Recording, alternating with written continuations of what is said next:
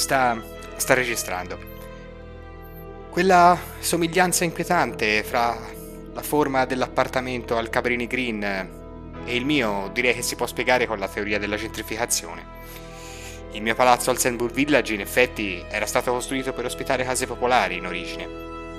Poi, una volta finito, si sono accorti che non c'era nessuna barriera fra questo e la Gold Coast, nessuna autostrada o sopraelevata a tagliare fuori il ghetto e quindi hanno fatto qualche piccola modifica, hanno dato una mano d'intonaco al calcestruzzo e rivenduto il tutto come appartamenti.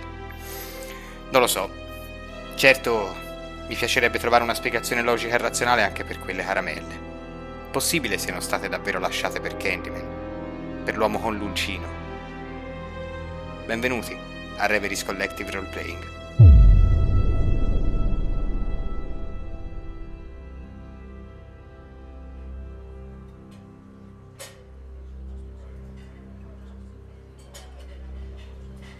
Candyman. Sarà il clima noioso, l'eccitazione della giornata appena trascorsa, ma alla fine, dopo diversi bicchieri di vino, questo nome viene fuori, a tavola. Siete a cena, Helen e Bernadette. Non ve lo ricordavate nemmeno dell'impegno preso diversi giorni fa. Una cena con Trevor, il marito di Helen, e soprattutto David Purcell, il professore d'antropologia, per parlare della vostra tesi. Mentre le ragazze sono al ristorante, tu dove sei, Arci? Io sarò. sarò a casa mia, nel mio eh, triste, solitario appartamento. Mi sono cucinato un piccolo, veloce, squallido pasto precotto al microonde che ho consumato da solo, seduto sul divano davanti alla televisione spenta. Ho comprato una bottiglia di vino bianco che bevo direttamente dalla bottiglia senza neppure il bicchiere nel corso di tutta la serata. Lascio il piatto con i, con i pochi avanzi per terra vicino al divano. Poi il resto della sera lo passo alla mia scrivania scrivendo qualche altra pagina del diario che tengo ormai da anni. Vado a letto verso mezzanotte.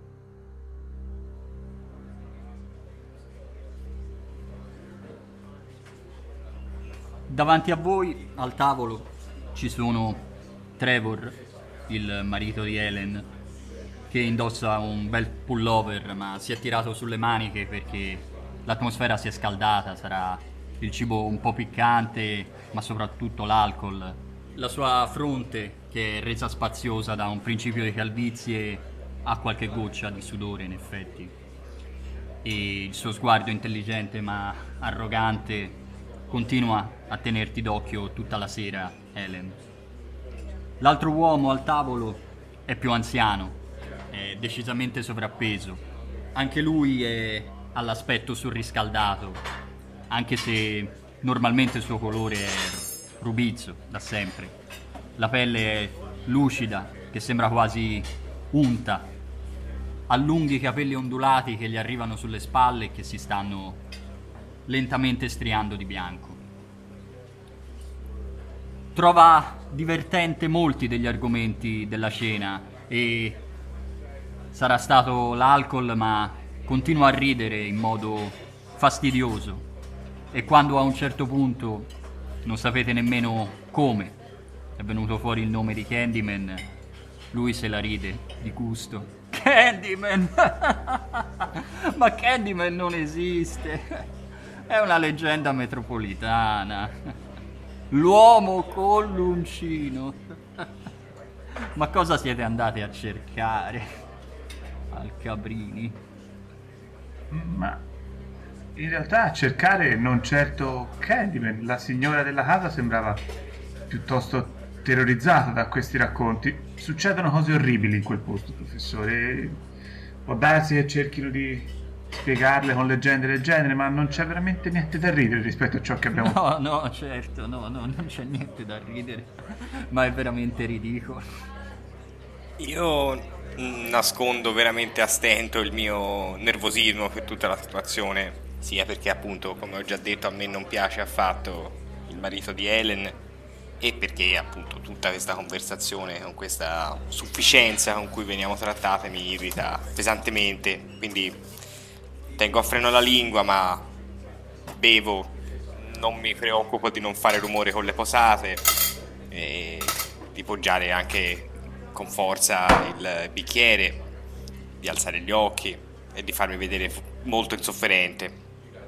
Con aria complice ab- è come se si abbassasse verso di voi, quasi a confessarvi chissà quale segreto, e vi dice, ma lo sapete cosa si dice di lui? Si dice che per chiamarlo basta dire il suo nome cinque volte davanti a uno specchio. e lui viene, eh? viene, viene, e con l'uncino, che poi chi lo chiama non è tanto furbo perché poi quell'uncino lui non è che lo usa per, per, per grattarsi il culo e batte anche un, un colpo sul tavolo.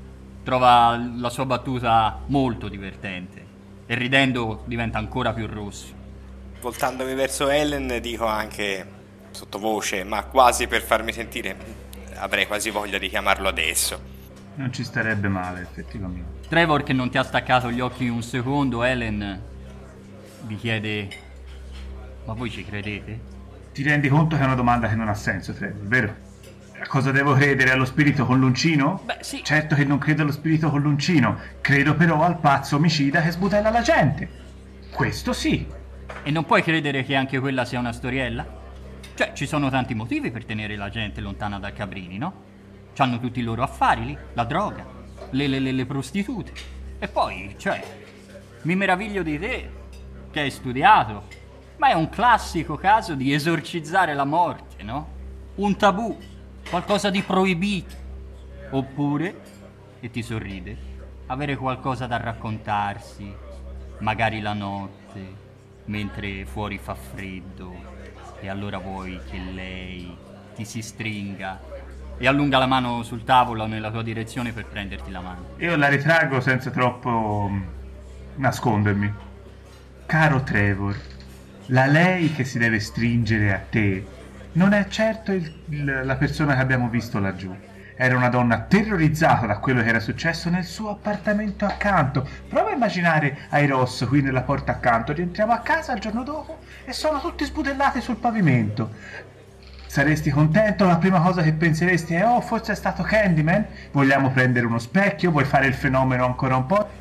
Ma sai, non ho letto niente in proposito dell'omicidio di questa, come hai detto che si chiama, Ruthie May, eh? Mm. Sì, è vero che poi non seguo la stampa locale. Eh già. Poi mi sa che la scorsa estate noi eravamo ancora in vacanza in Grecia, vero, amore? Mm. Può darsi, sì. Bella vacanza. Allora, care le mie belle laureande, questo è Purcell. Io sono ansioso di controllare la vostra tesi. Ma facciamo settimana prossima nel mio ufficio. Volete? Certo, professore. Certo. Se nel frattempo siete ancora vive. Perché non so, sai, con questi uomini con l'uncino non si sa mai. Poi, si sa, no, voi ragazze, è difficile tenervi lontane da uno specchio. Cerca la complicità di Trevor, ma anche Trevor in certi momenti è imbarazzato. Io ho praticamente per tutta la scena stretto a morte il tovagliolo che tenevo sulle gambe per riuscire a frenare una serie di, di risposte caustiche. Professore, non se ne abbia a male, ma sento, sono piuttosto stanca e ancora un po' scossa dalle avventure di stamani. Io preferirei ritirarmi se non le dispiace. Quando tu dici questo, Trevor eh, ti fa quasi un ammiccamento e dice: Hai bisogno di un passaggio? Andiamo a casa, vero? Ah, no, no, non ho bisogno di un passaggio, anzi devo, Glielo do io il passaggio, Trevor, non ti preoccupare. Ah, va bene, va bene. devo passare un attimo a casa di Bernadette. Dobbiamo ricontrollare alcune cose, visto che poi se la settimana prossima dobbiamo andare Certo, certo. Al professore è bene avere tutto in Ammiro la vostra dedizione. Tanto immagino che anche tu avrai da lavorare, Trevor. Beh, non lo so, sai. Sono stanco. Vai a letto. Sì, sì, forse è bene che ci dorma sopra. Direi che è il caso di andarcene tutti. Tu sei grata a Bernadette, Ellen, perché sai che quando Trevor beve parecchio è capace di rovinarti la serata. Vuoi assolutamente evitare che questo avvenga. E appunto sapendolo anch'io ho cercato di intervenire in questo senso. Hai fatto bene. Tornando verso casa mi sfogo di nuovo con Bernadette di, di quanto io disprezzi mio marito. Non lo sopporto veramente più, mi tratta come una bambolina stupida, non lo sopporto, non lo sopporto. E quell'altro Purcell, peggiore elemento, non lo potevamo trovare per la nostra casa. Mamma che schifo. È anche un professore quello lì. È per questo che dobbiamo riuscire a dimostrare nella maniera migliore cosa possiamo fare. Le parole di Purcell vi rimbombano ne- nelle orecchie, il suo tono sprezzante, le sue prese in giro. E quando siete nell'appartamento di Bernadette, che come planimetria ricorda un qualsiasi appartamento nel, nel Cabrini Green, solo in una versione molto più bella e curata, anche se dai colori come al solito sgargianti ci sono delle tende con eh, delle fantasie intense, ci sono quadri con grandi, con grandi colori. E è quasi per caso che vi soffermate sul corridoio guardando il, il bagno, la porta è aperta, la luce è accesa e davanti a voi c'è lo specchio sopra il lavandino, un grande specchio con due tubi al neon che lo illuminano. Vedete i vostri riflessi che vi guardano, vedete la stanchezza e la delusione sulle vostre facce, ma c'è anche qualcos'altro forse. Sai cosa mi piacerebbe, Bernadette? Poter dire che è vera questa storia, no? Io vado lì allo specchio, dico Candyman cinque volte. Quello sbuca e io lo mando da Purcell. Eh? Sarà che ho bevuto, ma veramente lo farei. Cinque volte, no? Se lo meriterebbero molto, come ho detto anche a cena, come ho pensato anche a cena. Magari poi non l'ammazza, eh? Però gli starebbe bene. Beh, a volte può far piacere credere a queste cose. Com'è che ha detto? Allo specchio cinque, Cinque volte? Mm. Candyman, Candyman. Mm. Ma se lo stesso lo diciamo 3 e 2 vale lo stesso, devo dire 5 alla stessa persona. Beh, secondo me basta dirlo, tanto. Candyman. E a questo punto forse è anche un po' il vino che parla, effettivamente. Il vino è nervoso. Lo dico altre due volte, con tono sprezzante. Anch'io oramai travolta da questo gioco che non credo affatto in questa storia, però la cosa mi sta divertendo in qualche modo. Lo urliamo sempre più forte in un crescendo di Candyman, urlati davanti allo specchio. L'ultimo Candyman risuona all'interno del bagno di Bernadette e poi rimane il silenzio. Dopo pochi secondi io scoppio a ridere, torno verso la cucina e, e ne emergo con due bicchieri e una bottiglia di rosso. Questa mi sembra l'idea migliore. E prendo il bicchiere che mi porge Helen. Dobbiamo lavorare stasera. Mm, Mm. A quegli stronzi. A quegli stronzi.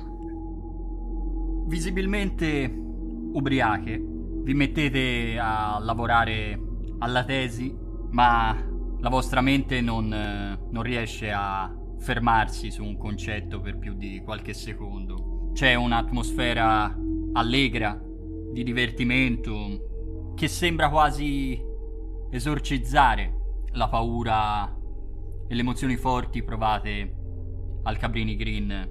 Dopo un po' decidete di andare a dormire. Tu Bernadette riesci a prendere sonno abbastanza velocemente. Non hai mai problemi di sonno. No, poi ho bevuto anche abbastanza. La giornata è stata stancante, sono piuttosto sedata, mi addormento alla svelta. Tu Helen invece, prima di addormentarti, sei con gli occhi chiusi, ma ti soffermi a fissare alcune piccole scintille, alcune luci che ti appaiono davanti agli occhi. E mentre lo fai inizi lentamente a scivolare nel dormiveglia. È una cosa che fai spesso. A volte queste scintille, queste luci, riesci a farle diventare più nitide, più chiare. A volte riescono addirittura a assumere delle forme ben precise. E quando lo fai riesci a passare dentro sogni che riesci a ricordare anche abbastanza bene, anche a distanza di giorni. Sono sogni sempre piuttosto nitidi.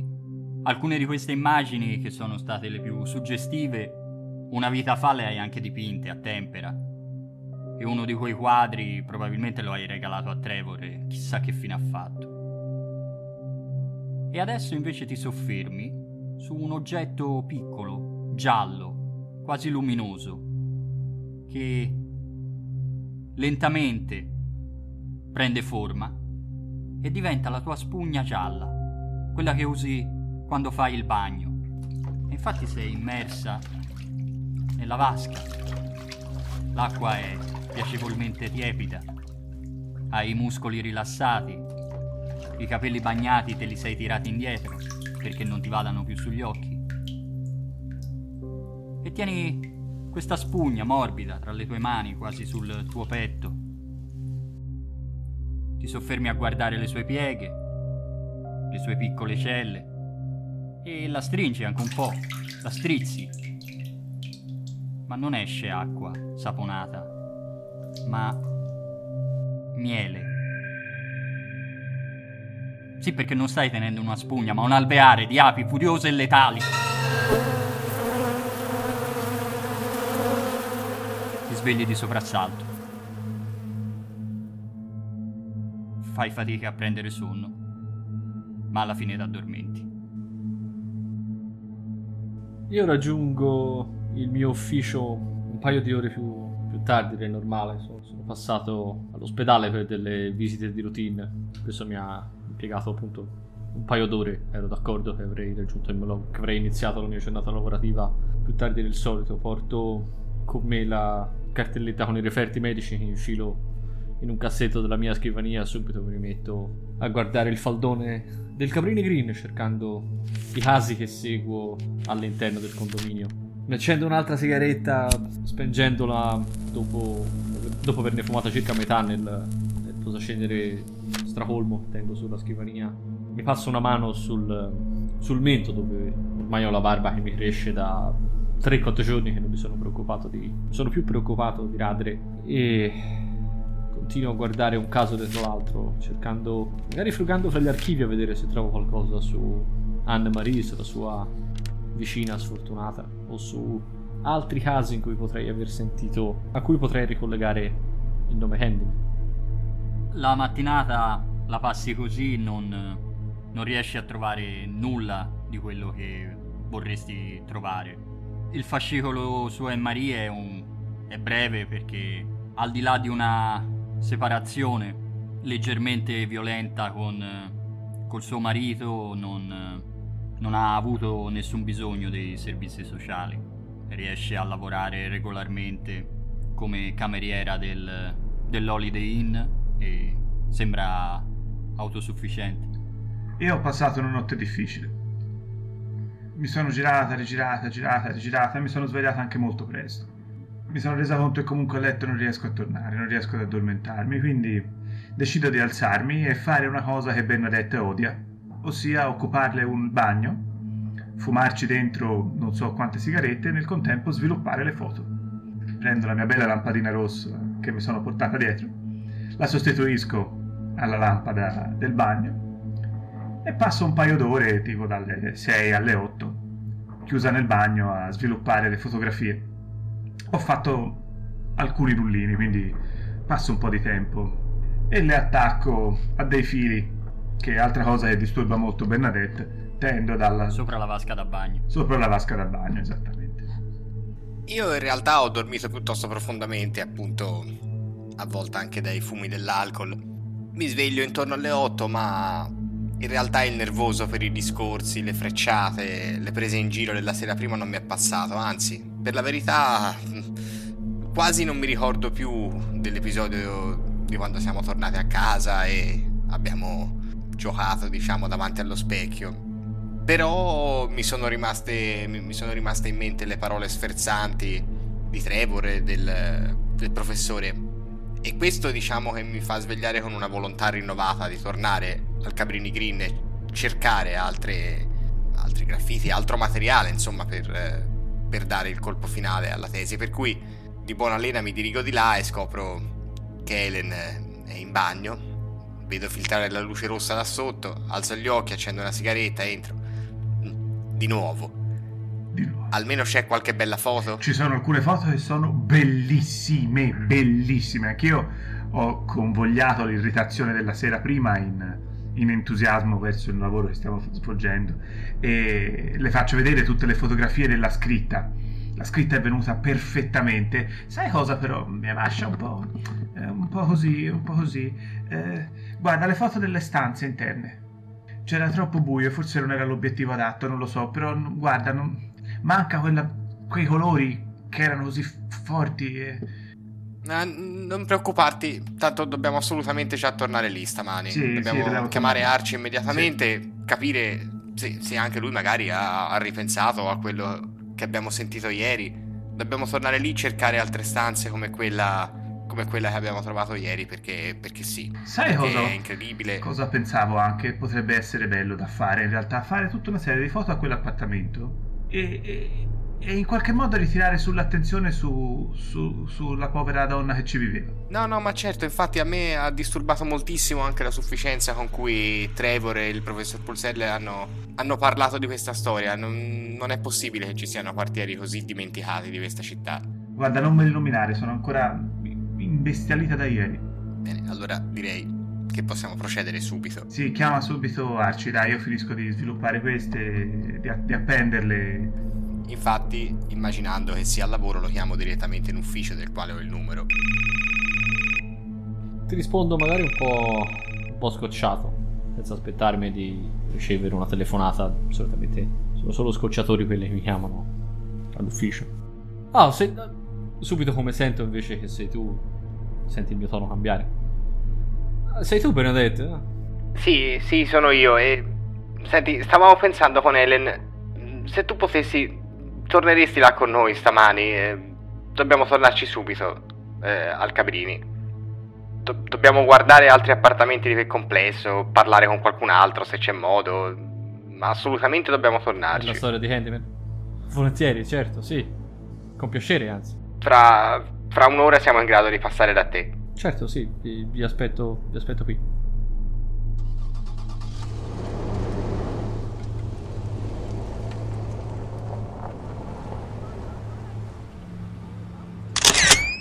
La tua macchina fotografica, Ellen, investe con un flash il ritratto nella stanza. Sarà l'ora diversa del giorno, ma sembra quasi diverso ritrovarsi di nuovo davanti a quel volto. Non riesci proprio a staccargli gli occhi di dosso, soprattutto lo sguardo, quei riflessi dorati nell'iride e il bordo rosso che cerchia i suoi occhi grandi. Continui a scattare foto, continui a illuminare col tuo flash la stanza e la sensazione è quasi la stessa.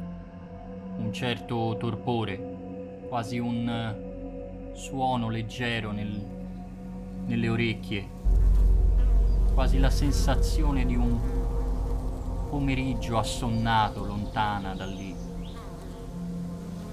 È Bernadette che ti scuote per una spalla e ti, e ti fa destare da questo tuo nuovo stato di sonnolenza. Io ti scuoto e richiamo la tua attenzione per fare delle foto anche alle caramelle, ai dolcetti sparsi per terra che sono la cosa che a me risulta più strana in tutta questa, questa stanza così apparentemente assurda. Tra l'altro ci ho rimesso le mani per cercare con più delicatezza altri di questi dolcetti con, con le lamette all'interno per vedere eh, come sono fatte. Sono lamette di rasoio, piccole, estremamente taglienti e le maneggi con attenzione. Ti sei messa dei guanti spessi anche perché fuori fa freddo, guanti di pelle. Mi scuoto un po' dal mio torpore, mi scuso anche in realtà con Bernadette. Eh, scusatemi, questo, questo, questo ritratto mi, mi, mi, porta sempre via, è qualcosa di veramente ipnotico per me. Cosa, cosa dovevo fotografare? Le, le, caramelle. Le caramelle, sì. È... è veramente incredibile, è vero. È vero, è incredibile, è veramente incredibile. È veramente incredibile. Mi metto a fotografare le caramelle e cerco di concentrarmi più che posso. E secondo voi perché delle lame dentro le caramelle? Voglio dire, non è che non penso che qui ci vengano dei bambini e ci infilino le mani dentro. Perché delle lamette nelle caramelle? Non lo so, ma anche perché le caramelle stesse in un posto come questo. È assolutamente la cosa più assurda che c'è qui. Sono bellissime que- quelle caramelle, la loro carta colorata è brillante, ce ne sono di gialle, di rosse, di blu, di verdi. Sembrano veramente delle piccole gemme di un forziere prezioso. Io non ne ho la. non ne ho la minima idea. Da quando siamo rientrati all'interno di questa stanza, dato che il mio ruolo effettivamente in questo piccolo gruppo è solo semplicemente quello di farvi da guida, quello di farvi da, quello di farvi da scorta, sono rimasto sempre immobile a fissare ammirato questo gigantesco ritratto che c'è a parete. Lo sto fissando con la bocca schiusa, lo, lo sto fissando in quegli occhi. Vi potete facilmente rendere conto che indosso gli stessi vestiti di ieri. Come se, come se non mi prendesse più cura di me, come se la stessa. Come se la stessa mancanza di cura che non mi fa più radere non mi fa neppure più preoccupare di cambiarmi i vestiti. Mentre vi parlo sovrappensiero fissando questo ritratto, infilo una mano nella tasca dei pantaloni senza neppure pensarci, tiro fuori una delle caramelle che avevo preso da terra ieri e ne mangio una. È un piccolo bonbon che ti si rompe fragrante fra i denti e rilascia la sua gelatina dolce e fruttata che ti riempie la bocca e ti lascia un piccolo senso di appiccicaticcio. Ad un certo punto sentite la voce di un bambino. Ehi, che ci fate là dentro? Arriva da, dalla porta dell'appartamento, dall'altra parte della, della parete. La porta è chiusa? L'avete lasciata aperta? E la, la voce del bambino è sufficiente a distogliermi dal mio, quasi dal mio stato di trance. Faccio qualche passo verso il buco nella parete. Sei mai stato qui dentro? No, no, non, non, non mi piace metterci i piedi. Però mi aveva detto Marie che sareste passati, forse. Sì, sì, sì, stiamo, stiamo solo scattando delle foto, ma non venire qui dentro, potresti farti male. Ma sei matta, io non ci metto piede lì dentro. È un bambino piccolo che da come parla sembra voler essere più grande di quello che è. Io scavalco, passo dall'altra parte della, della parete, scavalco il buco per andargli incontro. Per farlo devi entrare nella bocca di quest'uomo e riesci dal, dal buco che dà sul, sul bagno, completamente abbandonato e in pessimo stato. Però lo vedi, lo vedi contro, contro la luce che entra da, dalla porta. È un bambino piccolo, ci avrà forse 8 anni, è nero, ha un grosso giubbotto forse anche troppo grosso per lui, e in testa un cappellino calcato bene che lo rende quasi un piccolo adulto in miniatura, più che un bambino di 8 anni. Eh, io attraverso il buco della parete senza neppure preoccuparmi di eventualmente di sporcarmi i vestiti, io, senza, senza troppa cura. Ti guarda con aria curiosa. Come ti chiami ragazzo? Jake. Jake, io sono, sono Archie, Jake. Ciao Archie. Che ci fate là dentro? Ah, vedi, le mie amiche stanno facendo delle foto ai disegni che ci sono là dentro. Ah. Tu non li hai mai visti? No, no, no.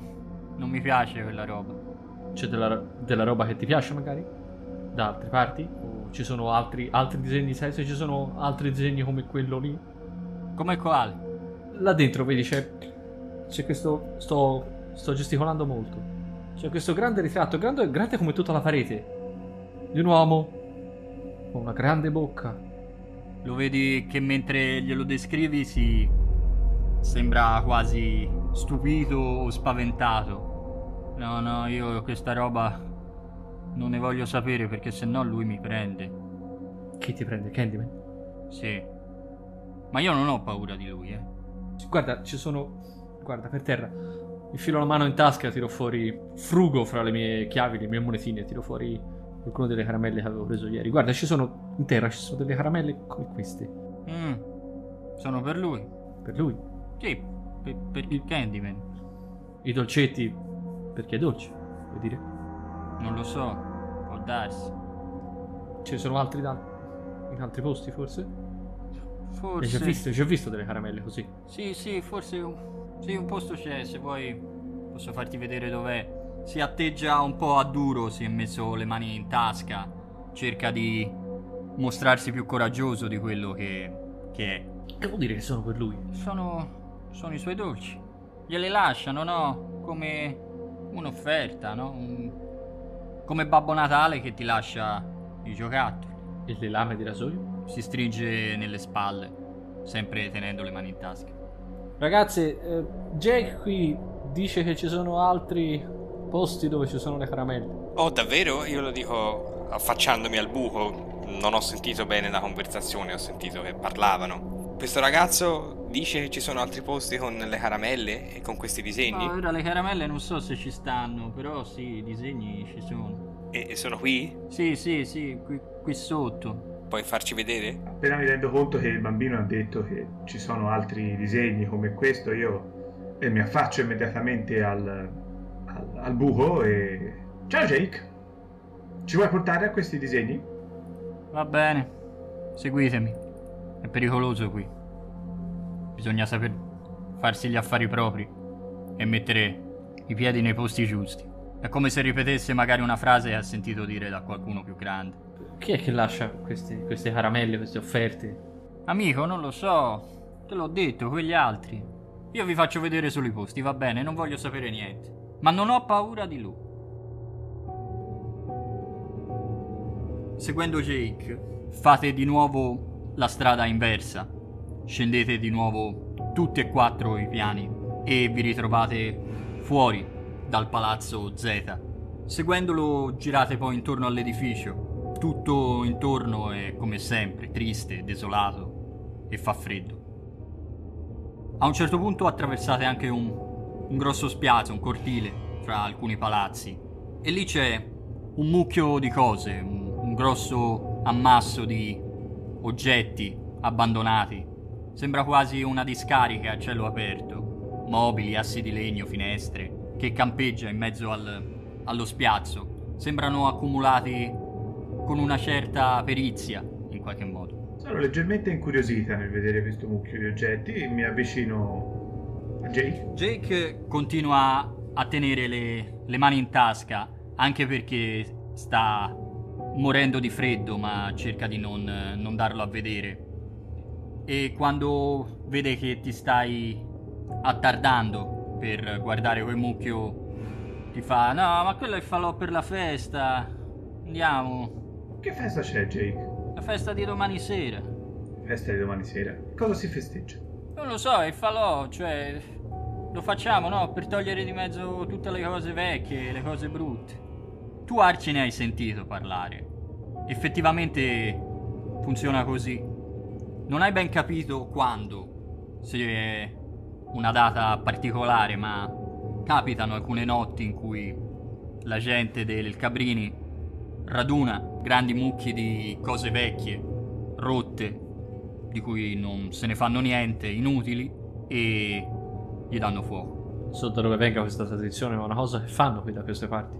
Questi grandi falò È di una cose. tradizione interessante in realtà anche. È estremamente interessante. Ceti della rinascita e distruzione. bello. Dovremmo capirne le origini.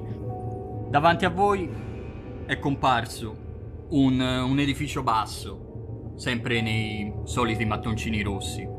È coperto da alcuni graffiti di poco conto e ha una targa in metallo ossidata con scritto uomini. È un bagno.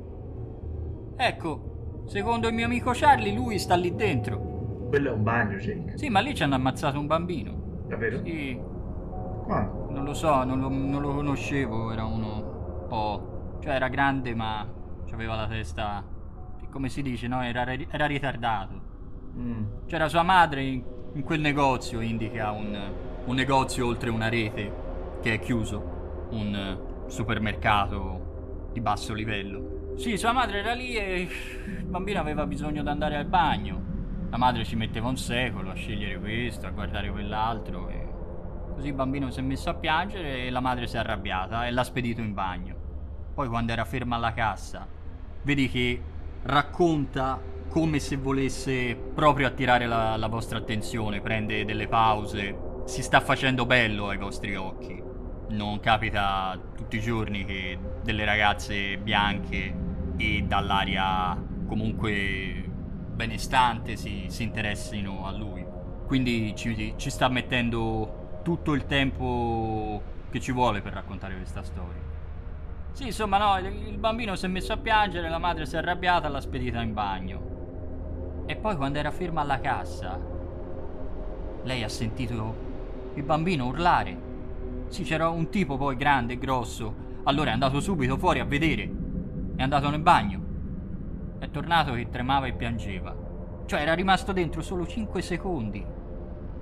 Ma quando è uscito aveva i capelli bianchi. Vi giuro! Di colpo, tutti i capelli bianchi. tipo grande e sì, grosso? tutti i capelli bianchi.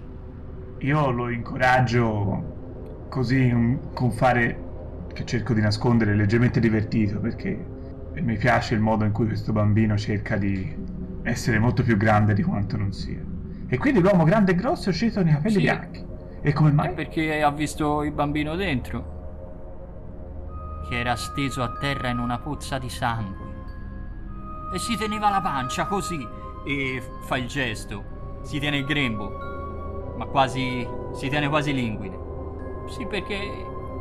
il suo coso. l'hanno ritrovato nel cesso. Quello lì non sa giusta, eh. Meglio morto allora. Ma, ma quando è successa questa cosa? Che adesso no- non sono più tanto divertito. Ma non lo so, me l'ha raccontato Charlie. Il mio amico. E quindi sarebbe. Lui avrebbe fatto questa cosa? Al bimbo?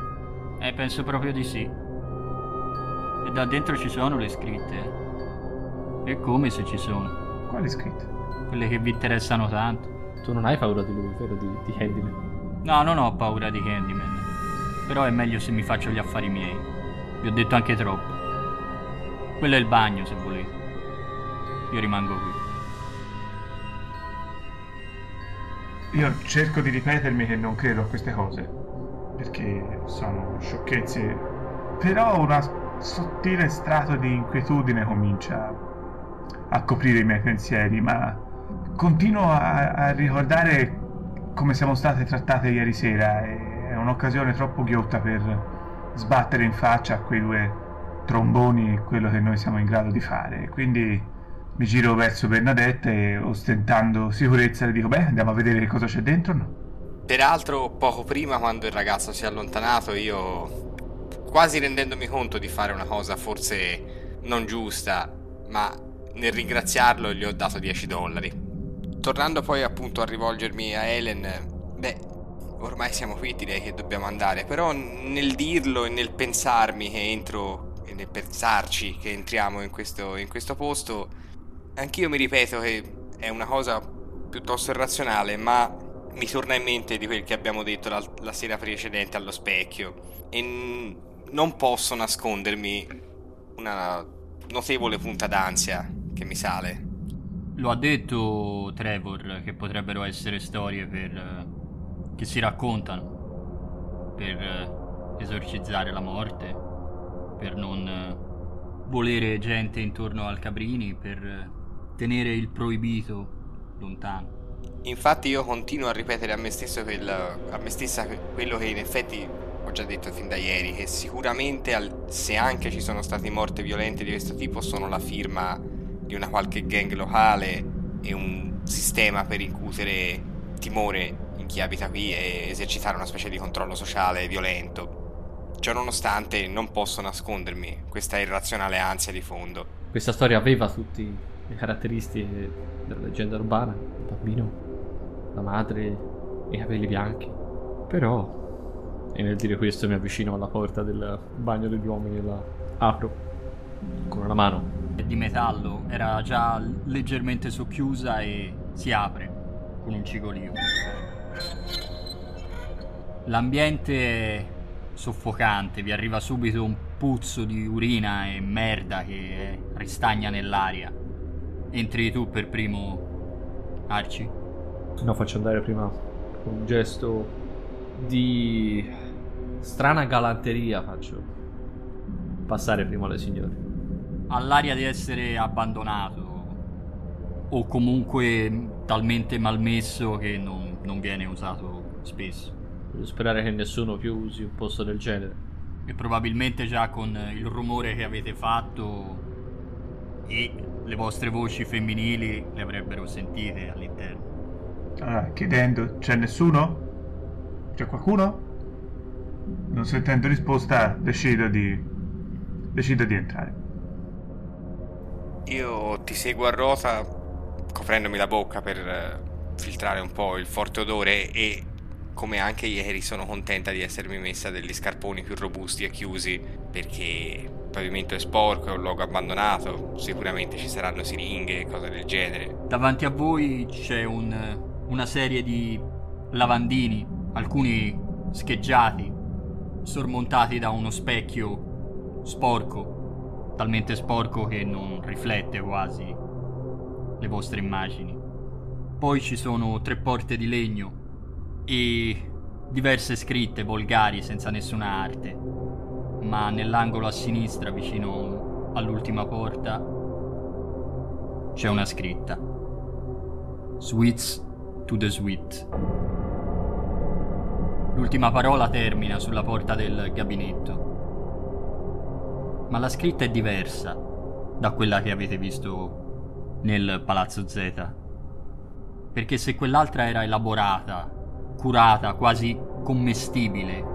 Questa invece è rozza, ripugnante. La vernice usata è del colore del sangue rappreso e sembra quasi screpolarsi come pelle butterata. Io sono molto delusa da questa cosa e mi domando come possa, chiedo anche a Bernadette come possa essere che sia la stessa mano ad aver fatto queste, queste scritte, forse, forse non è la stessa, ma è strano faccio un paio di foto e poi mi viene l'illuminazione, ma magari dietro questa porta c'è la scritta fatta per bene. Cioè, nel senso, magari è qualcuno che ha fatto quasi il verso, un'imitazione, un... e, e provo ad aprire la porta del, del bagno. La spingo con il piede. Perché il posto fa schifo. È sporco, molto sporco, ma la tazza è chiusa. Sulla parete però c'è una lunga freccia rossa disegnata nello stesso stile brutale e con gli stessi colori della scritta sul muro. È una freccia che indica il gabinetto chiuso. Io mi sono affacciata insieme a te a questo punto. Sì, ci siamo affacciati tutti. Beh, se anche certo non è la stessa mano che l'ha disegnata, c'è sicuramente una simbologia dietro a queste scritte, una firma di qualche tipo. Io non ho mai visto niente del genere nelle gang del, del posto. Io borbotto merda d'artista e con il piede provo a sollevare la tazza. Ti trema leggermente il piede dalla tensione, ma al- apri la tazza e quello che vedi dentro ti lascia a bocca aperta. Perché dentro c'è un grumo pulsante e ronzante di api tutte ammassate. Caccio un grido e salto indietro battendo in Bernadette che mi era accanto. Che co- eh, Anch'io mi sono affacciato insieme, insieme a voi, ti, ti prendo per le spalle. Che, che, cos- che cavolo era quello?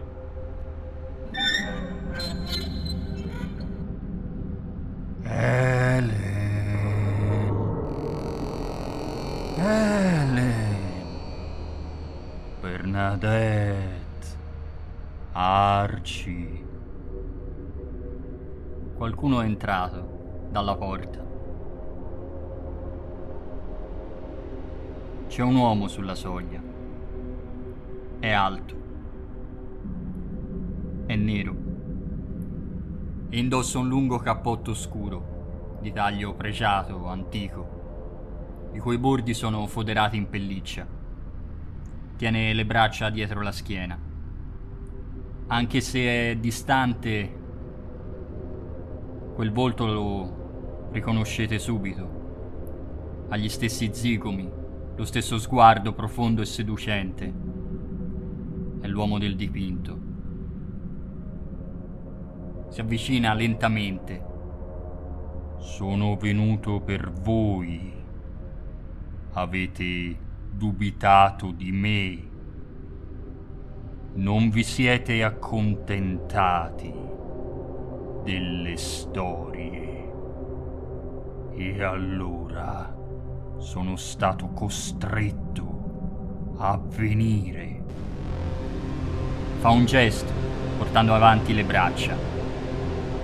Ma la mano sinistra è diversa, perché c'è un grosso uncino al suo posto, che è stato piantato con dei chiodi arrugginiti direttamente nel moncone sanguinante. Sarà la voce profonda, l'atmosfera soffocante, il puzzo di questa stanza, ma un ronzio sommesso, come un canto d'estate, sembra provenire da quell'uomo. Io cerco di aggrapparmi a un'ultima piccola consapevolezza che ho e cerco di svegliarmi.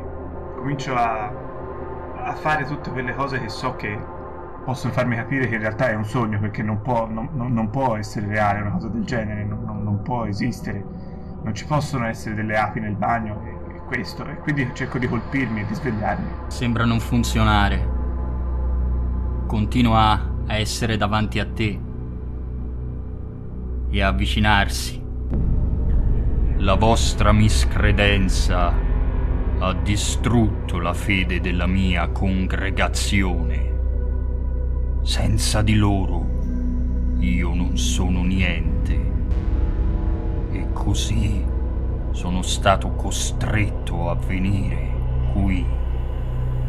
Io sono la scritta sul muro, il sussurro dietro lo specchio. Senza queste cose non sono niente. Quindi ora devo spargere del sangue innocente. Venite con me si è fatto sempre più vicino. Il suo uncino, grande e ricurvo, è davanti ai vostri occhi. Questa sensazione di sonnolenza la sentite tutti. Le ultime sue parole vi risuonano nella testa, insieme a un, un ronzio costante, ed ad un certo punto chiudete tutti gli occhi.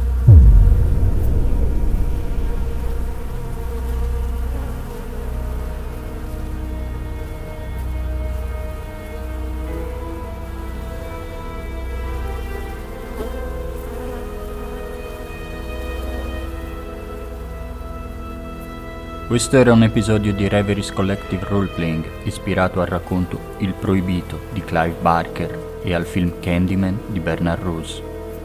Le nostre voci dal buio sono Niccolò nel ruolo di Ellen Lyle, Matteo nel ruolo di Bernadette Walsh, Tommaso nel ruolo di Archie Boone e io Marco sono il narratore. Musiche di Kevin MacLeod e Coeg Music rilasciate senza copyright su licenza Creative Commons. Potete trovare Reveries Collective Roleplaying su Facebook, Instagram, Twitter, oltre che su YouTube e sulle principali piattaforme di podcast. Ascoltate il buio.